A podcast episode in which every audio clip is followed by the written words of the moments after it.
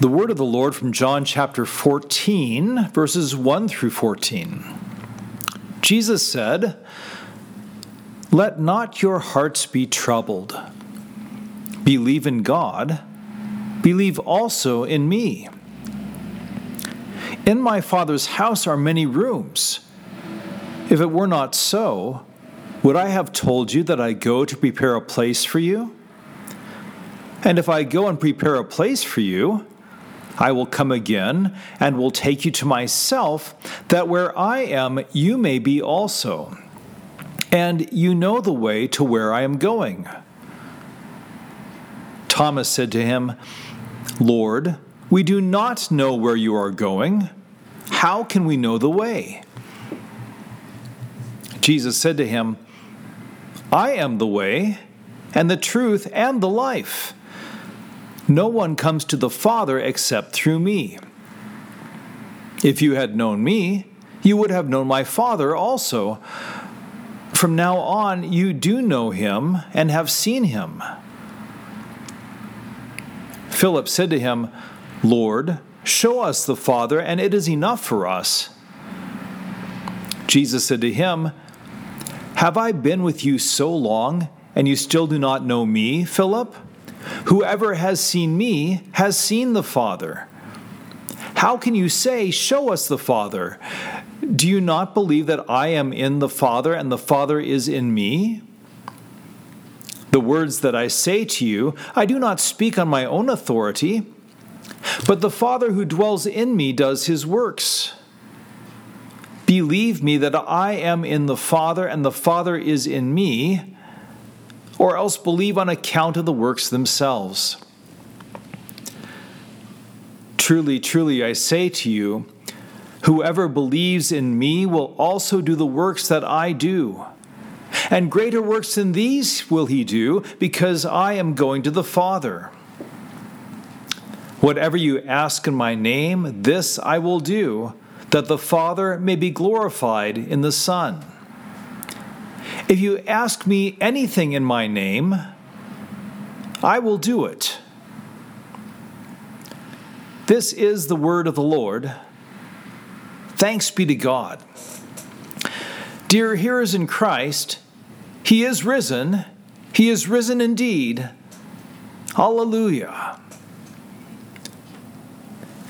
Let not your hearts be troubled. Believe in God, believe also in me. That seems like a very Jesus like thing for Jesus to say to his disciples, but it's still remarkable when you consider when he says it. This is the Last Supper, the evening before his death. In the minutes just before, he's taken off his outer robes, wrapped a towel around his waist, and washed the disciples' feet. It's the sort of thing that the lowliest of servants would do. When he's finished the foot washing and returns to his place, John 13 21 tells us that Jesus is troubled in his spirit, and he tells the disciples that one of them will betray him. The disciples are distressed and terribly confused as Judas departs. And after he's been swallowed up by the night, Jesus resumes teaching the eleven. And this leads to Peter vowing to lay down his life for Jesus. Whereupon Jesus foretells that Peter will deny him three times before the rooster crows. So ponder that setting. A few days before, the disciples were following Jesus into the city while people were shouting his praises and laying their coats on the ground because his feet were too precious to be touching ordinary dust. Now, Jesus has just washed ordinary dust off of ordinary feet demonstrating that he is the servant of all, who is about to die for all. Then he declares that one of his closest followers will betray him and another will deny him. The disciples could hardly be more off balance and alarmed than that moment. Everything is falling apart. And that's when Jesus says it. If ever there was a time they might expect Jesus to say, this is it. Time to panic. This is the moment. Or If he said, If you think you've got it bad, remember you're not the one who's going to the cross tomorrow, could kind of see that too. But instead, he says, Let not your hearts be troubled. Believe in God, believe also in me. He's about to be arrested, humiliated, and crucified, and he's the guy who's telling them, Let not your hearts be troubled. It's as if he's saying, Since my spirit is troubled, your hearts need not be which is pretty profound when you consider that he's bearing their sin away and he will bear that hellish trouble all on his own on the cross. Believe in God, believe also in me, says Jesus. That's also a remarkable few words because Jesus puts himself on par with the Father. If you're going to believe in God, then it only follows that you'll believe in Jesus too because he's God in the flesh. That's also a difficult truth apart from faith, both because reason says it sounds ridiculous and because your old sinful nature doesn't want to entertain the possibility. But it will be even more difficult in just a few hours for the disciples when Jesus is beaten, bloodied, and breathing his last. Believing that God washes your feet makes God so humble and meek already. Believing that God submits to crucifixion, that's outrageous. But here is Jesus saying, Believe in God, believe also in me. You can't have one without the other. You cannot have the Father without the Son. Why is all this happening? In my Father's house are many rooms, says Jesus. If it were not so, would I have told you that I go to prepare a place for you? And if I go and prepare a place for you, I will come again and will take you to myself, that where I am, you may be also. And you know the way to where I am going. Now, this is a beautiful picture of heaven, especially when you consider that the Gospel of John begins with the truth that the Word became flesh and dwelt among us. Remember that the word for dwelt there literally means tented. In John 1, it's meant to remind you of Israel bumping along through the wilderness between Egypt and the promised land and how God was with them, dwelling in the most holy place in the tent called the tabernacle the whole time they were on the move. Now, Jesus has become flesh to dwell, to tent among his people, to lead them out of bondage to sin and on to the kingdom of heaven.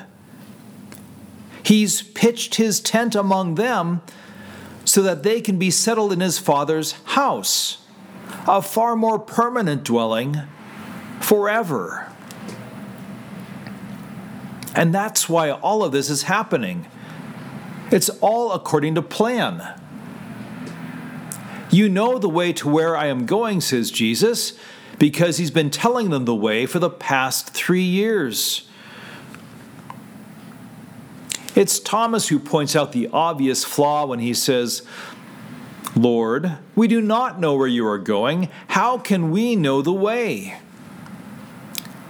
No matter what Jesus has taught them, everything he's been saying recently indicates that he's about to die, and everybody knows that death is the opposite of life. It's the farthest thing from it. If Jesus is going to a cross and a tomb in the next few hours, then it's obvious that he isn't going anywhere. In Thomas's thinking, there is no way to the Father's house if Jesus is heading for the grave. Careful, by the way, since you've already been shouting, He is risen indeed, it's, it's easy to smile at Thomas's naivete here and say, Oh, it figures. He is doubting Thomas after all.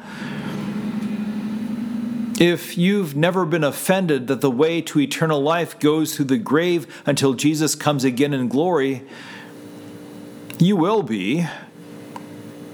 One of the reasons for staying in the Word and making church a habit is so that you can work through all that before you're staring death in the face. The Lord sustain your faith. Back to Thomas's words we do not know where you are going. How can we know the way? That's a big, persistent misunderstanding. It's the idea that Jesus has come as merely the guide to salvation, the one who tells us what we must do to get there. It's why Jesus' response to Thomas is so incredibly profound. He says, I am the way and the truth and the life. No one comes to the Father except through me. What a great verse, and a well known verse. Since I can remember, this has been a proof text for proving that Jesus is the only way to heaven.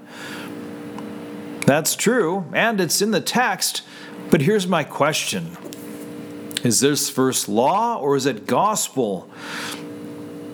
See, I hear it used by folks to counter the idea that all religions are just different expressions of the same God, which would make God a very muddle headed deity.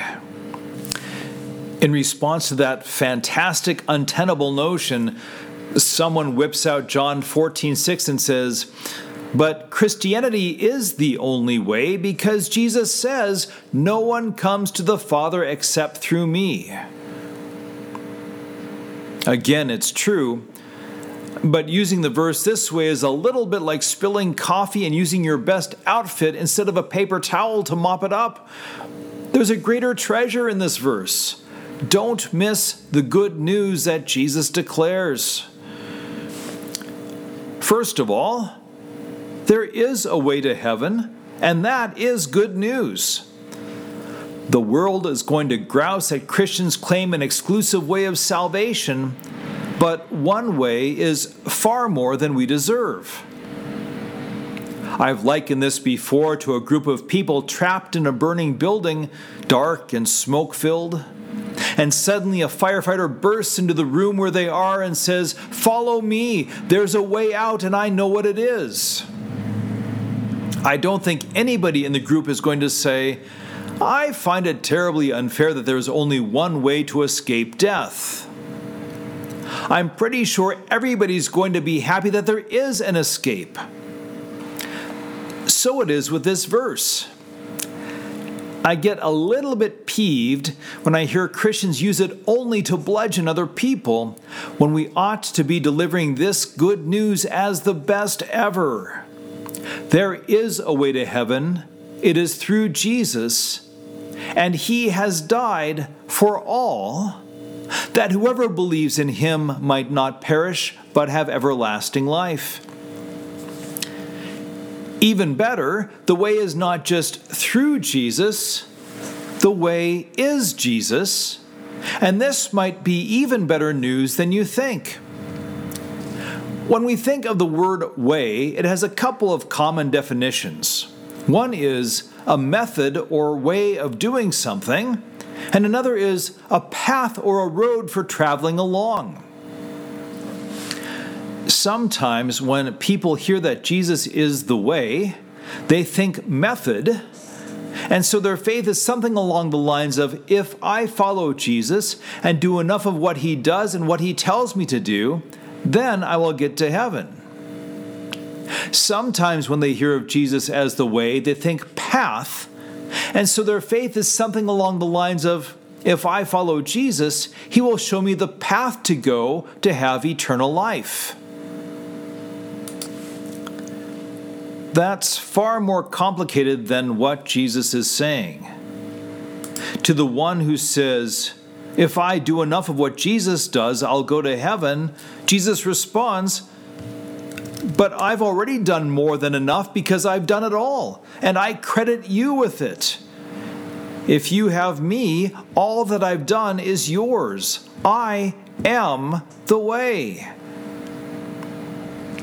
Likewise, to the one who says, Jesus will show me the way to go to eternal life, Jesus responds, I've already walked that road from cross to grave to hell and back, then to heaven, and I give you the credit for that too.